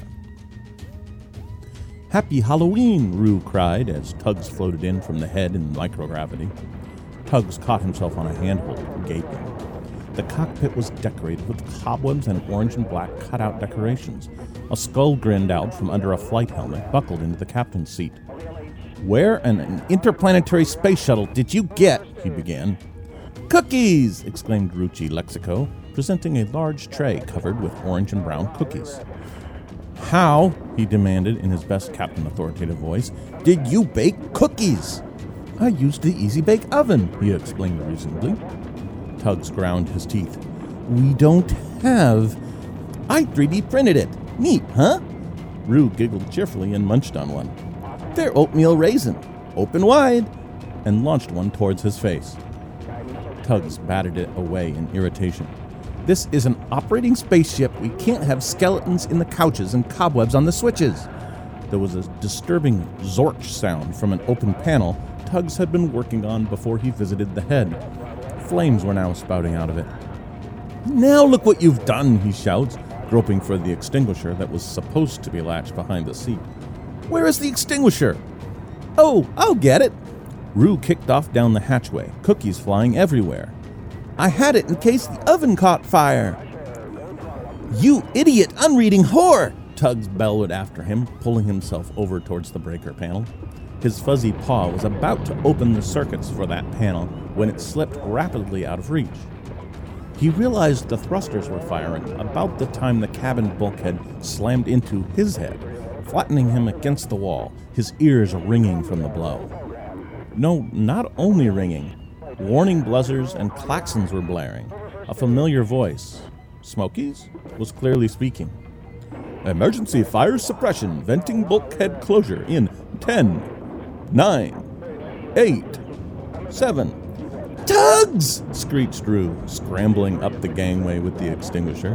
Get out of there! Tugs blinked blearily. Smoky? Rue? he muttered, coughing on the smoke. Four, three. Rue scrambled in just as the blast door slammed shut. The extinguisher cylinder didn't make it, getting caught momentarily in the door before it squirted out under the pressure straight into the main viewport, which cracked alarmingly. Rue shoved the blinking tugs into the secondary couch, latched the strap around him, reached over, and switched off the breakers. Venting in three! But the recording had no time. The main viewport exploded into space, taking Rue, cookies, decorations, cobwebs, the skull, and the smoke and fire out into the blackness with a sickeningly silencing whoosh. Rue slammed into the gantry outside, mere meters from the main port, somehow sticking there. Tug's eyes widened in comprehension as Rue mouthed, I'm sorry. The emergency doors slammed closed across the viewport, and sound slowly returned, his ears popping repeatedly as the pressure returned to ship normal. Smokey's concerned voice was coming from the comm speaker. Rue? Tugs? Are you there? Telemetry has gone nuts down here. A fire? Please respond. He found his paw could move, but his vision was full of tears. Eventually, he switched open the channel. His voice choked. Tugs here. Fire extinguished. Rue was spaced. Accident. Thrusters fired. Oh shit, oh shit. Smokey swore, and you know that means it's bad. You've lost the whole hydroponics and supplies pods. Your vector is off by dozens of degrees. I'm dead, aren't I? Tugs muttered. Dead puppy bear captain. So this is how I die. Said Smokey, his typing rapid in the background. I have a solution. Running detailed numbers. Time is tight, so every minute you're on that course costs us precious remaining fuel and hours of travel. You know that Fox return unit? He was speaking of a return to Earth unit designed to be used by a feral fox, part of an experiment the craft was configured for but had been scrapped late when the Vixen had gotten pregnant and the second was lost to a medicine lab accident, but only in the hours before launch. That thing is tiny, Tugs objected. I'll never fit in there. Got the numbers. Smokey said analytically. We have six hours, 40 minutes before the point of no return. Now listen closely. To make a long story short, about five and a half hours later, Tugs slid into the narrow hatch of the tiny craft, never meant for puppy bear kind. He settled into the tight space, hyperventilating a bit as his sensitive and bandaged stubs, both legs and his left arm, pressed into the cushions as he tightened the makeshift belt. Closed, the hatch brushed his ears. Smokey's calm voice came through the headset. Reading that the hatch is secure. Blowing the coupling in three, two, one. There was a sharp bang and whoosh. The ship and space alternately swung past the viewport. Stabilizing jets pulsed after long moments, and the universe stabilized. Tugs could see Rue through the tiny viewport. He still hung from the gantry, this angle showing a gruesome dark bulge on his back where debris had pierced him. Tugs took the last Halloween cookie from the food and water bags that filled all the available space around him. Happy Halloween, Rue, he whispered. Firing for 22 minutes in T minus 5, 4, 3. came Smokey's voice. You make a damn good cookie even in an easy bake oven, Tugs told him. The thrusters pressed him into the cushions, carrying him back towards his home earth. The tears in his eyes could have been for the pain of the amputations or the loss of his limbs. But were they? This has been Halloween in Space. Presented for For What It's Worth by Skylos Sobaka. A short story by Lost Panda, narrated by Christian Colley. Rue was waiting in the studio while Tugs and Koru set up for the show. He was gazing out the window, lost in thought, when suddenly everything shifted. He found himself in a long rectangular room that was swaying side to side in time to a repetitive ka-chunk, ka-chunk sound. Rue looked around the space. It was mostly filled with wooden crates. There were doors on either end and a window covered by a shutter. The space was dimly lit by bare bulbs running across the top of his compartment. Rue crossed to the window and, after fumbling with the latch, was able to open the shutters. Poking his head out the window, he saw that he was on a train. The train was rolling down the tracks through a desert landscape in the middle of the night as the full moon lit the scenery. Stepping back from the window, Rue notices a small piece of paper. He picked it up and examined it. It was the shape of a ticket, but the letters were scrambled so that it didn't say anything that made sense. Pocketing it so that he could examine it later, he went over to the door at the end of the car. Just as he reached out and touched the knob, he felt a sudden chill, and the hairs on the back of his neck began to prickle. Then came a soft knock, knock, knock. Something was behind the door, and it wasn't anything good. He took a step back, and then another. Yet the chill persisted, and it wasn't just him. The train car was getting colder. Frost began to creep across the windows, and Rue began to see his own breath. The light bulbs began to dim, and the knob began to turn. Rue turned and ran. He didn't even look back as he heard the door slam open. Behind him, the lights began to go out one by one. Rue dashed to the opposite door and managed to slip through the door, close it, and slide the lock in place. This train car looked much like the first, filled with crates of various sizes. Breathing heavily, he took a moment to relax, since whatever had chased him was now locked on the other side. However, that turned out to be a mistake, as whatever it was that was on the other side rammed the door. Rue shrieked in alarm as the room grew colder and the lights began to dim. The door was rammed again and the locking mechanism began to bend. Rue ran as fast as he could as the sounds of whatever it was continued to slam itself against the door. Rue got to the other door and was nearly through it when the thing burst through. Rue only caught a glimpse as he shut and locked his door, but what he saw terrified him. Panting, he double checked the lock and turned around, only to be confronted by a tall man in a dark suit. He peered down at Rue and said, Ticket. Rue squeaked. What? No. There's something in the other car. It's been chasing me. The tall man shook his head and repeated, Ticket. That's when Rue noticed the man had a ticket punch in his hand. Rue fumbled and pulled out the one he had found in the first train car. He handed it over, and the ticket collector punched it and handed it back. Rue studied the ticket. It looked the same, except for the crescent moon shaped punch in one end. Rue tried to tell the ticket collector about the thing that had chased him, but the ticket collector just shook his head and motioned Rue to go forward. So Rue began to walk down the aisle. On either side, there were seats filled with passengers, yet no one was talking. They just stared out the window, or more unnervingly, at him. Yet they all had a vacant look, which gave Rue the feeling that they didn't actually see him. Unnerved, Rue tried to ask some of the passengers where their destination was, or what was going on. They didn't answer and only stared blankly at him until there came a knock, knock, knock at the door which Rue had locked. At the knocks, all the passengers turned to look at the door.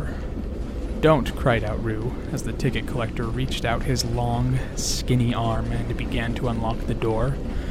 Rue turned and ran for the opposite door, and the lights began to flicker.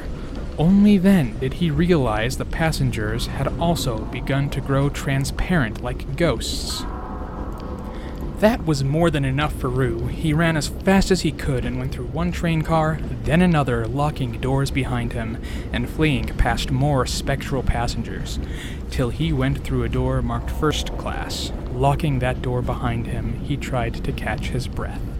It was only then that he noticed that the room was carpeted in bones.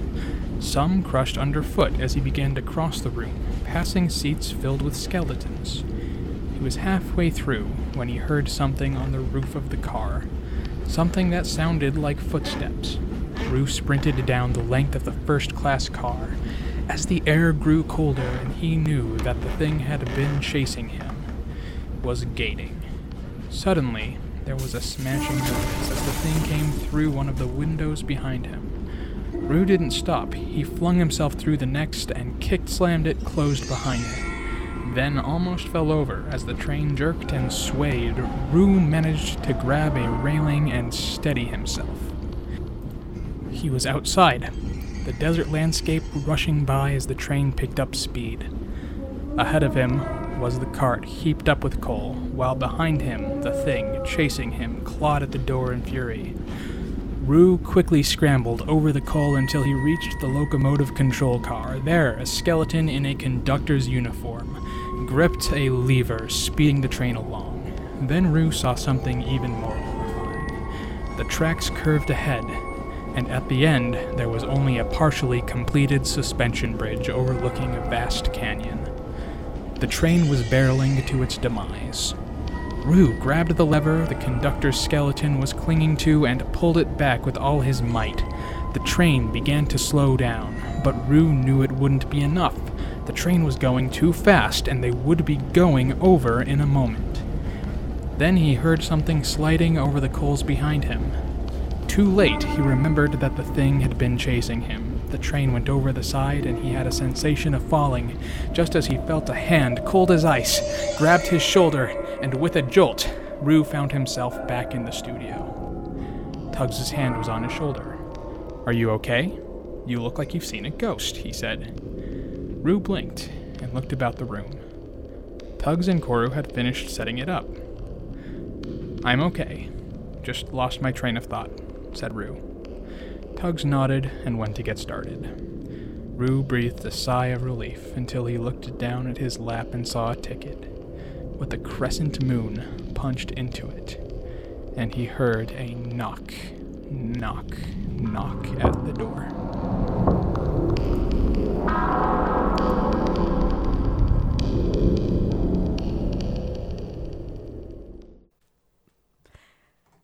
Listening to For What It's Worth Radio! Yeah, guys! Alright, so you just listened to Halloween Story Short 2016. What a generic name! Ah, that was by Lost Panda, and it was read by Christian. The same Christian who does our music? Yeah, the same guy. Oh, good, we He's didn't- so amazing. Next up, and our last featured story is a Halloween submission. Another very generic name. And that was by Aussie Cat, and it was read and voiced by Blue.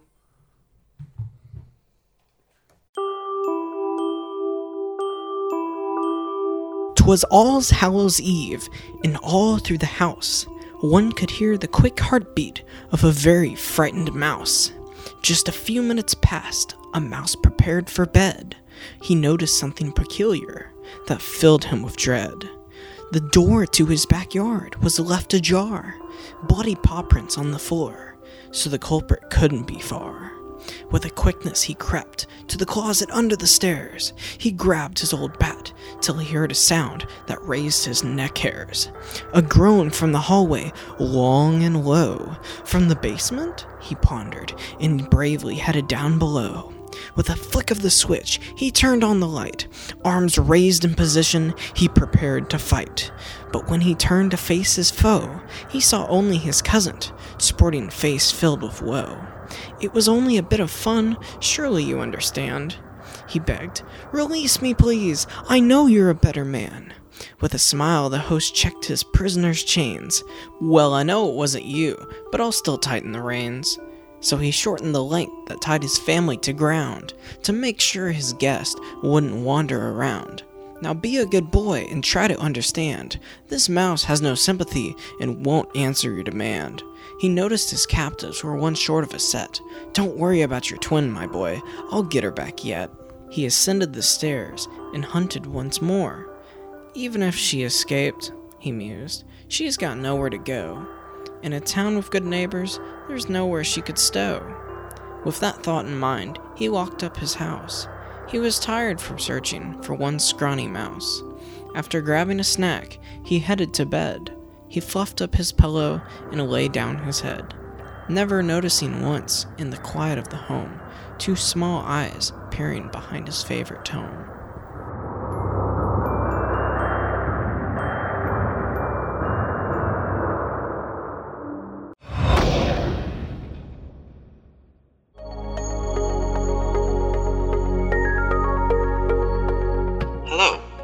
Get Psyched with Dr. Nuka.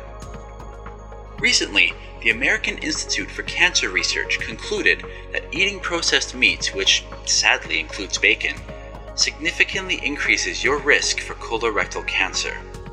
Now, if you're a vegetarian or a person who hates bacon, you're probably inclined to believe these findings. After all, it's the American Institute for Cancer Research. Seems like a pretty reputable place to get your information about cancer. But what if you're like me? What if you love bacon? How does this finding make you feel? And be honest with me, which of these is closer to your first response? Did you say, I'm gonna stop eating bacon for breakfast? Or were you more likely to say, bullshit, that study's probably wrong? And besides, everything gives you cancer nowadays. Does the way we interpret this study have something to do with whether or not we eat bacon? The phenomenon I've introduced is called cognitive dissonance, and it was first developed nearly 60 years ago by a psychologist named Leon Festinger. And as far as psychological concepts go, this one's actually fairly intuitive and straightforward. Basically, cognitive dissonance occurs whenever we have at least two thoughts or actions that contradict one another. Contradictions make us uncomfortable, and this discomfort is known as dissonance. So, for example, let's imagine a person who smokes. They've heard studies that show that smoking causes cancer, and this creates a problem for them because they are a smoker and they don't like the thought of getting cancer. The pairing of this thought and the behavior creates a state of tension or distress in our smoker. And according to cognitive dissonance theory, our smoker is motivated to get rid of this distress, this dissonance, somehow. So, how do they do it? Well, one way would be to stop smoking. No more smoking, no more threat. However, ask someone who's tried to stop smoking just how hard it is. Clearly, this option revolves uh, around a lot of effort being put in. So, what's the alternative? Well, they could keep smoking and just not believe what the studies say. This is a lot easier to do. You don't have to go through all the hassle of quitting smoking. All you have to do is say that these studies are wrong, and suddenly you can keep smoking without having to deal with all that pesky dissonance. And in fact, this is probably what's happening with our bacon example. If you eat a lot of bacon, it's scary to think that this might be a risk for cancer. But it's also hard to give up eating bacon. So instead of doing the hard thing, it's a lot easier to just call the study bullshit or tell yourself that bacon's no more dangerous than anything else we eat. No dissonance, no problem. Cognitive dissonance has a lot of other interesting implications as well, one of which is called effort justification. Think about a person trying to join a group, let's say a frat house, for example. And imagine that there's some sort of initiation to get in, something like hazing, where you have to go through embarrassment or pain or other unpleasantness just to get into the group. But you tough it out, and eventually they let you in.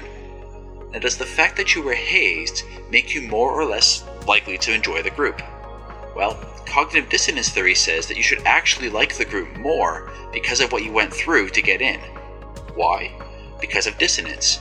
You don't like to be humiliated, we typically don't like to be hurt, and yet you just went through a ton of both of those to get into the group. That's a contradiction, but you can get rid of that contradiction by adding a third thought. Oh, you did it because this group is really, really worth it. This gets rid of the tension by justifying all of the pain and suffering that you went through. The more you suffer to get in, the more you like and value the group. If this group wasn't amazing, then you'd have to admit that you just went through all of that suffering for no good reason. So, what does all of this have to do with furries? Well, there's at least two ways we can apply cognitive dissonance theory to the furry fandom. For starters, let's think about how others perceive the furry fandom.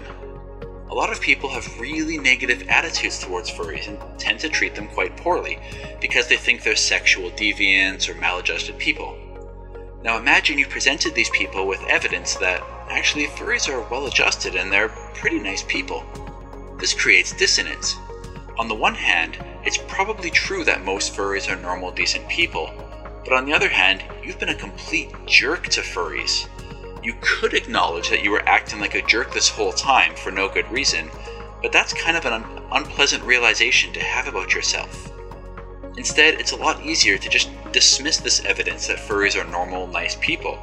That way, you can say that you were a jerk to furries because they totally deserved it.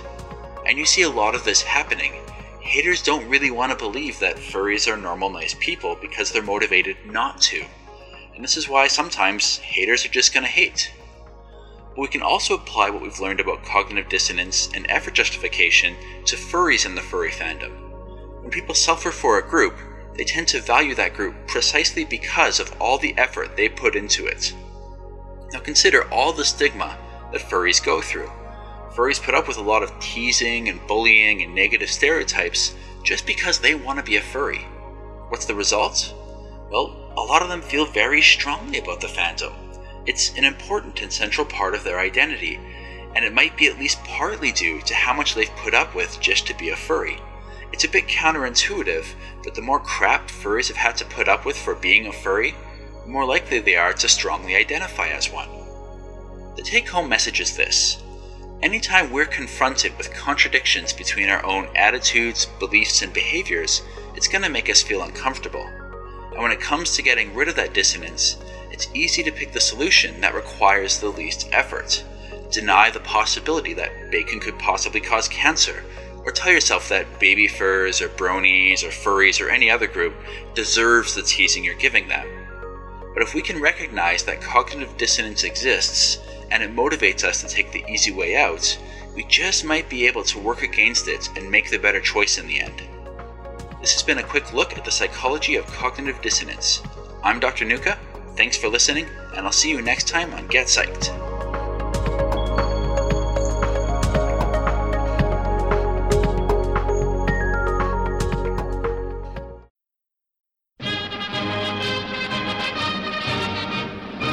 You're listening to For What It's Worth, brought to you by For What It's Worth brand tomato repellent. When you have an all consuming need to destroy all tomato products within a 10 mile radius, think For What It's Worth. Are you allergic to tomatoes? Do you have a pathological fear of members of the nightshade family? Are you tugs? If you've answered yes to any one of these questions, then we've got just the product for you. For What It's Worth brand tomato repellent. A spritz here, a spritz there, and in no time you'll have nothing resembling that crimson nightshade anywhere near you. The convenient, easy to use spray bottle is perfect for spot treatment, such as at your local fast food establishment. These chain restaurants are known breeding grounds for the red menace. Just look at what all the young people are dipping their French fried potatoes in. No, that's not the blood of their enemies, it's ketchup. And what's ketchup made from? Tomatoes! Horrible, horrible tomatoes. Just look at them. They can't even make up their minds if they're a fruit or a vegetable. How evil of them. Perverse, too. Are you having problems with entire armies of tomatoes threatening to overrun the good citizens of your down home American town? then why not try our aerosol grenades? Simply drop one into the barrel of your mortar and boom! You'll be rid of that communist vegetation before you know it. For what it's worth, brand tomato repellent, also available for Brussels sprouts. And now for today's secret code.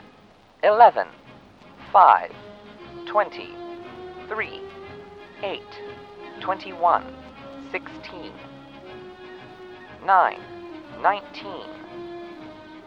13, 1, 4, 5, 15, 6, 16, 5, 15, 16, 12, 5. Good luck.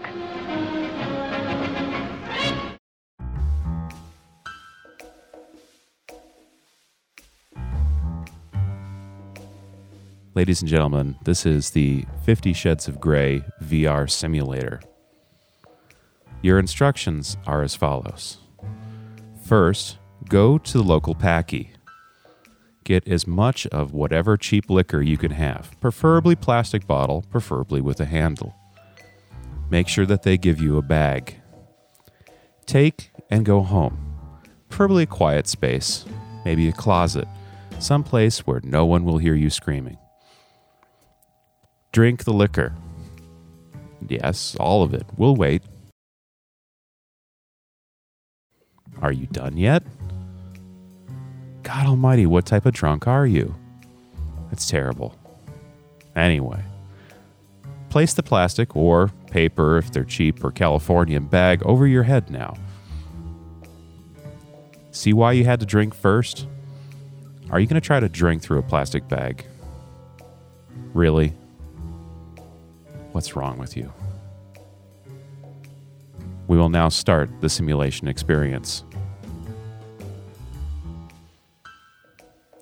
You are currently in a dark room with a plastic bag over your head. An Oompa Loompa is running for president. Breathe deeply. Just repeat until it stops. This has been your 50 Shades of Grey VR experience.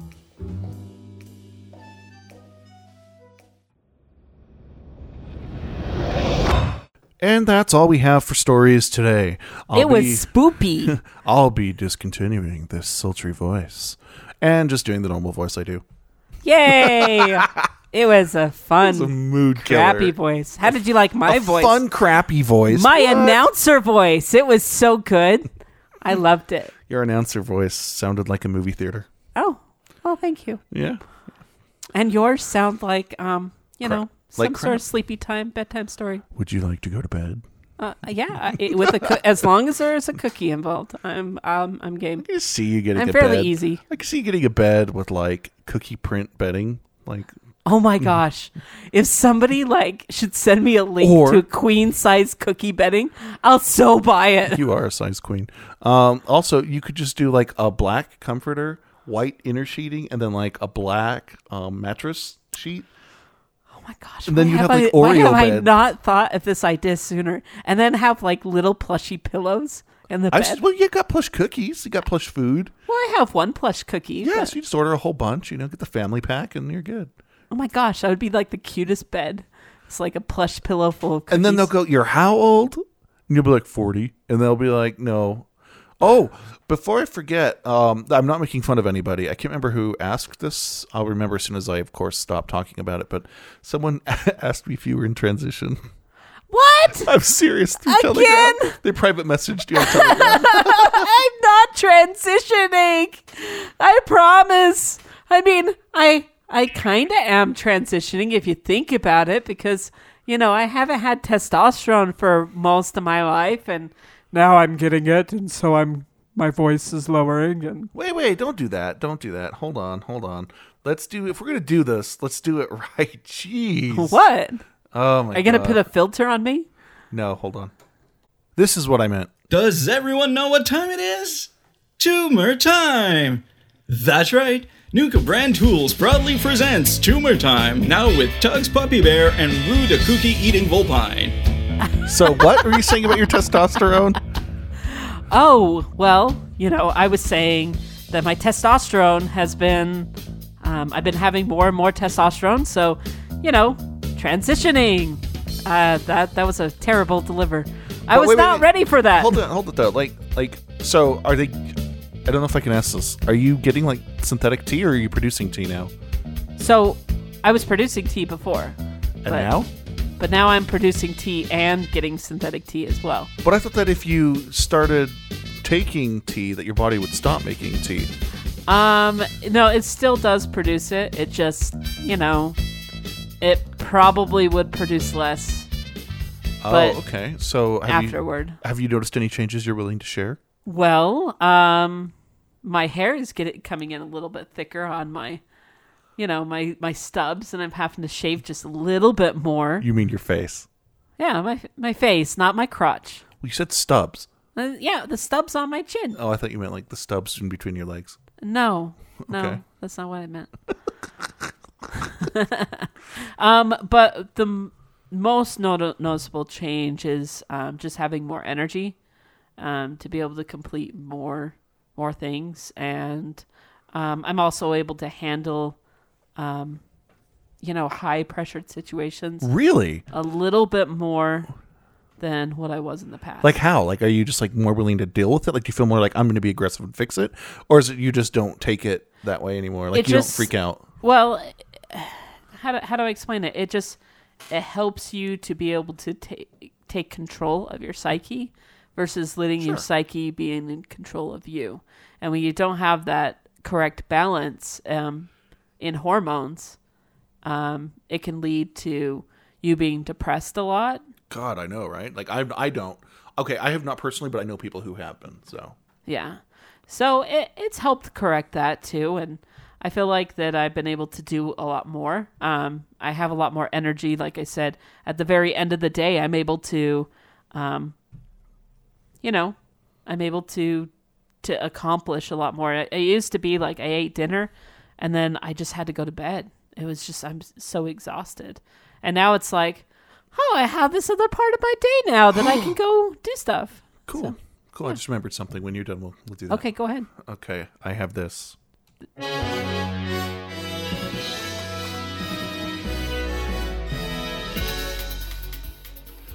November seventh is the day. Oh my gosh. Ah. Ah. November seventh is the return of the McRib. So are you saying that the next episode is the McRib episode? That's a good idea, but I don't think so. I think we'll do that for Thanksgiving, maybe. What do you But- think? We can talk about it. But it could be they could end it at any time, Tugs. No, it's through the end of the year. I am in the McRib circle, man. I know the plans. Oh, you know the plans. I plan? do know. It is like they're gonna go. Oh, it's holidays. It's time to eat McRib, and I'll be like, oh, it's Christmas again soon, and eat McRibs and become a fat ass American once again. I I am very excited for this. So who are we gonna torture? We're gonna have to figure that out. Yep. Ah. Do I have to eat one? Can I can I like have a cookie McRib or something like? A cookie? You want a McRib with cookies on it? no, we'll just like do like a cookie that looks like a McRib. No, I think you need to eat. What's wrong with McRib? It just uh, it's not. I don't know. I think it's terrifying for a Halloween episode. I mean, Uh, yeah, no, it is fairly terrifying. I mean, you know, It'll if you want to put rotten flesh in your mouth, you know, it's it's a great. I thought you were Halloween okay with story. McRib. I am. I'm being. I'm over exaggerating because know there's nobody else to be over dramatic about. You know what we should do is we should like talk one of the local McDonald's into like letting us like use the party room or something and like just doing the McRib episode at a McDonald's. and like the playpen area. Just oh. kidding. All right, Rue, go play with your ball. Uh, I'm in the balls. I'm gonna play with balls. Yay! I'm an innocent fox. You're an innocent fox. I am innocent. Right. Yeah. So, right. What do we have going on now? Oh, uh, do we have well- the? Do we have like?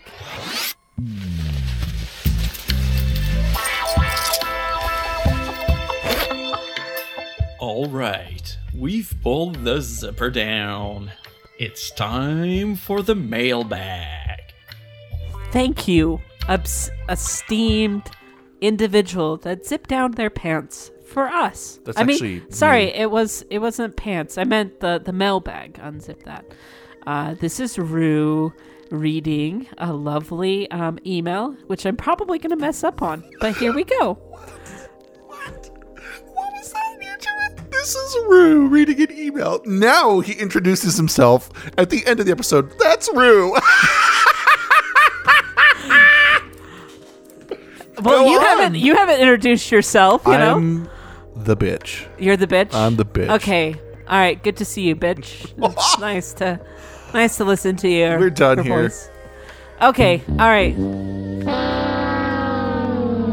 Dear Rue and Tugs, a few months ago, I switched from being a non morphic crow. Things have gone well, except for one thing that has started to bother me. I hang out on Muck a lot, which means the chatting includes posing and actions, and people keep tossing shiny objects at me. I, it feels patronizing, though I know that they're just trying to be friendly. Am I am I wrong to feel this way? How should I respond? Thanks for your advice you can provide. People keep tossing shiny objects at me. Non-morphic crow. Um, you you know what? The thing is, is if you don't react to it, then they're not going to keep doing it. It's it's a reaction thing, right? Like we're all in some kind of. There's a really great TED talk about this, but we're all in this play together, right? Like Yeah. on a muck, especially. So by saying. Here's a shiny, and you're not reacting, they'll eventually get the clue that uh, whatever. But it's also part of the thing. I mean, it's like if you choose to be a fox, then Prepared to um, have as many sex jokes thrown at you as right, possible. It's, it's part of it, and It- I mean, I don't, I don't mean to say suck it up and deal with it. You don't have to like it. I'm just saying there you should have a realistic expectation that you will get those jokes. There's furry stereotypes everywhere that you turn. It doesn't matter what species you are, unless you're some sort of like weird hybrid that nobody has heard of, like a puppy bear. Um, I'm just kidding, Tugs. Don't kill me.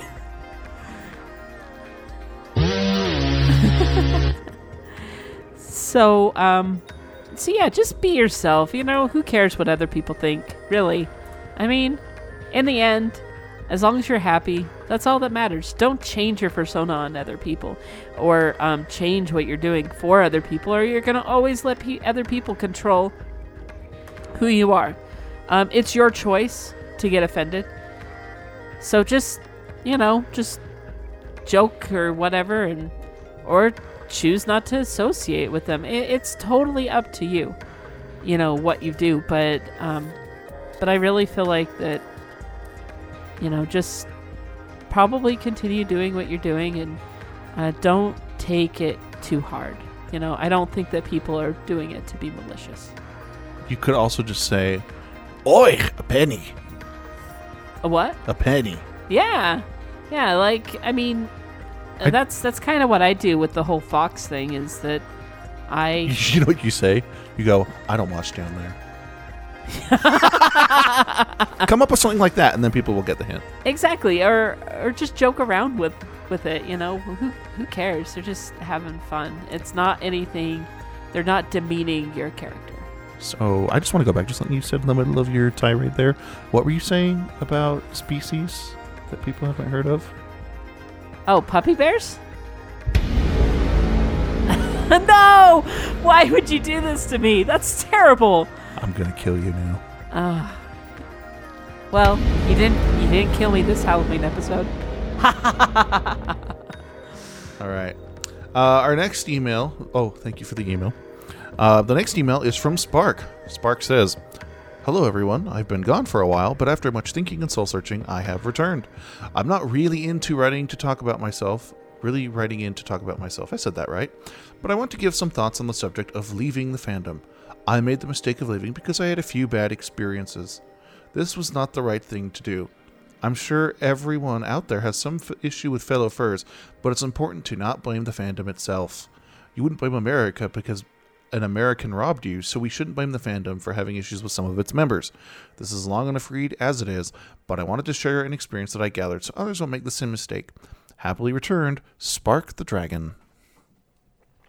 I'm glad you came back. I was actually kind of bummed that you left.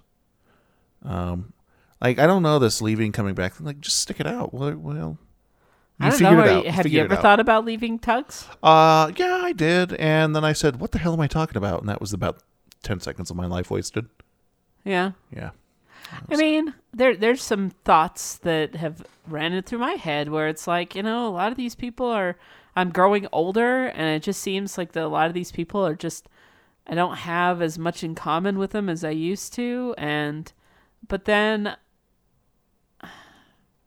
I don't know, then then you just find these like special people that just are just amazing and they light up your life and um you know they light up everybody else that are around them and uh and then you just learn that you know you know there's some assholes in the fandom there definitely is but there's some great people in the fandom too so i'm glad that you're back that's awesome Me too. Okay, I actually realized we had one email that we didn't grab during our planning. Um, it's just a quick note from D saying that the fandom is about 35 years old, uh, and the murder that we were talking about, I don't think you were here for that. It was Lyrics episode. Um, that's the first one that's been reported that's been directly linked to it, so that's pretty good. that's pretty awesome Yeah, I know. I was. i mean not that it's awesome that a murder happened by no means but oh um, yeah. So let's let's not have any more uh, that would be good Yeah, I'm actually trying to find one last story. Um, so let's hold on a second while I grab it. Okay, I found it. I can't play the whole thing, but I'm going to play this. This is our final story to you. All the kids from daycare are in dreamland. The froggy has made his last leap. Hell no, you can't go to the bathroom. You know where you can go? The f- to sleep. There you go. There's our short story to you for this Halloween. Well, may all your Halloweens be just as merry as this one. Indeed.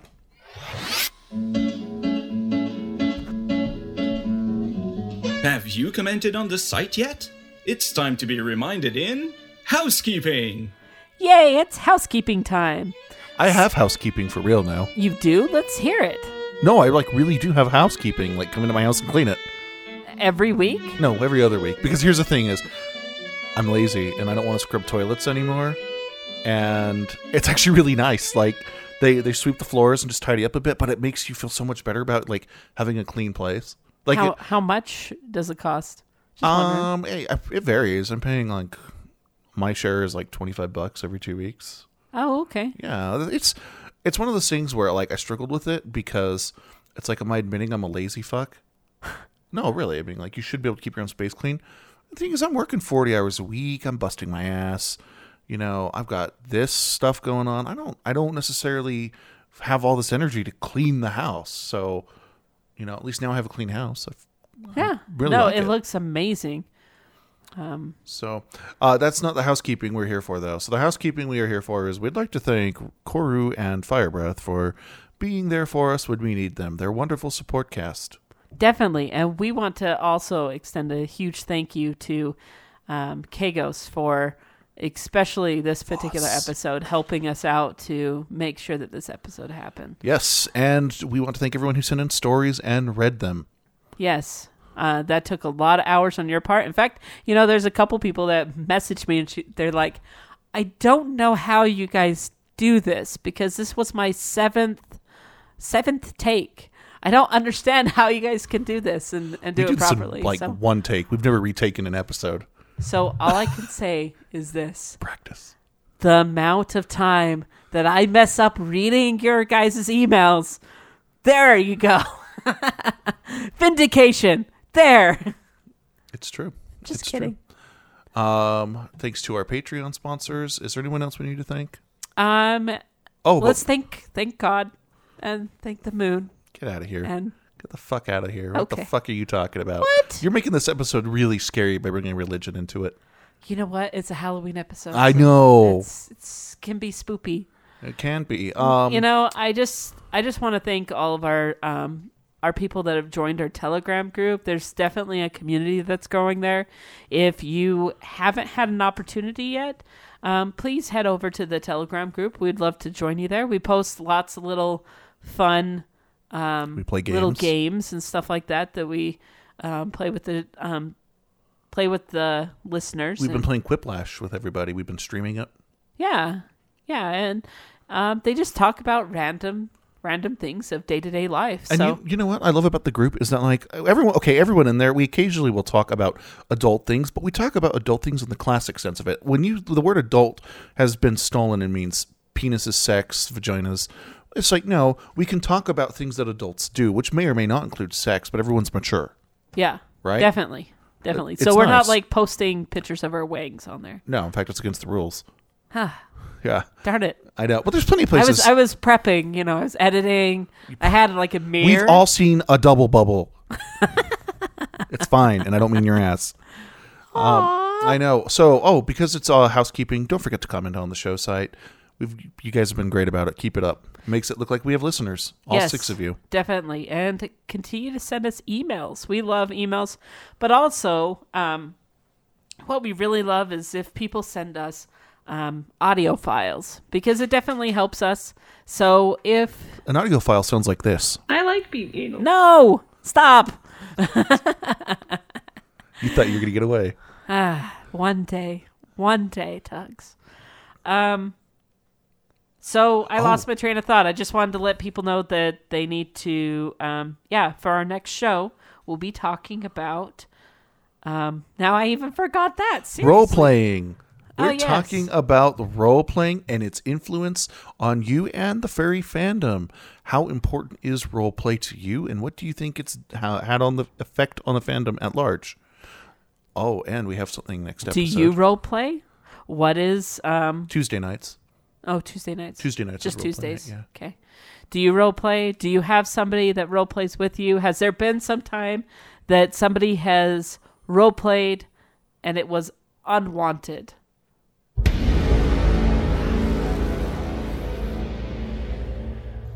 Anywho, Um, also, next episode, we will debut episode one of season two of Fifty Shades of Grey. it's coming. It's recorded. All it's over. amazing, and I'm really excited for everyone to start listening to it. Woo! So, yeah. You put a lot of work into that thing. you know, we so I was I was at the recording, and it took about three hours of us drinking and just dealing with this awful book to get it done. But uh, there are some good gems in there. I'm just I'm telling you, I'm excited. So you should be excited. So, um, oh, Well- and support us on Patreon. Please support us on Patreon. Uh, we have current rewards for stickers that say various fun things, like I like burying my bone, and uh, it's also possible maybe we should do some McRib rewards, like making certain people eat more McRibs. Or, McRib or it could be like McDonald's something or I don't know. get a McShit. Okay, that's it. Ew! Ew! Okay, well, this has been Rue, This is Tugs and you're listening to For, for, what, it's worth. Listening to What? You you're you are listening to I, you have been listening to. oh, okay. You have been listening to For What It's Worth. There yeah, we go. there we go. It's all going to be on the end Man, anyway. we're just horrible. I know. I wonder how long we can talk before they'll just shut off the damn thing. I don't know. I wonder if they'll do that soon because, you know, I really have some cookies in the oven. I really would like them to leave.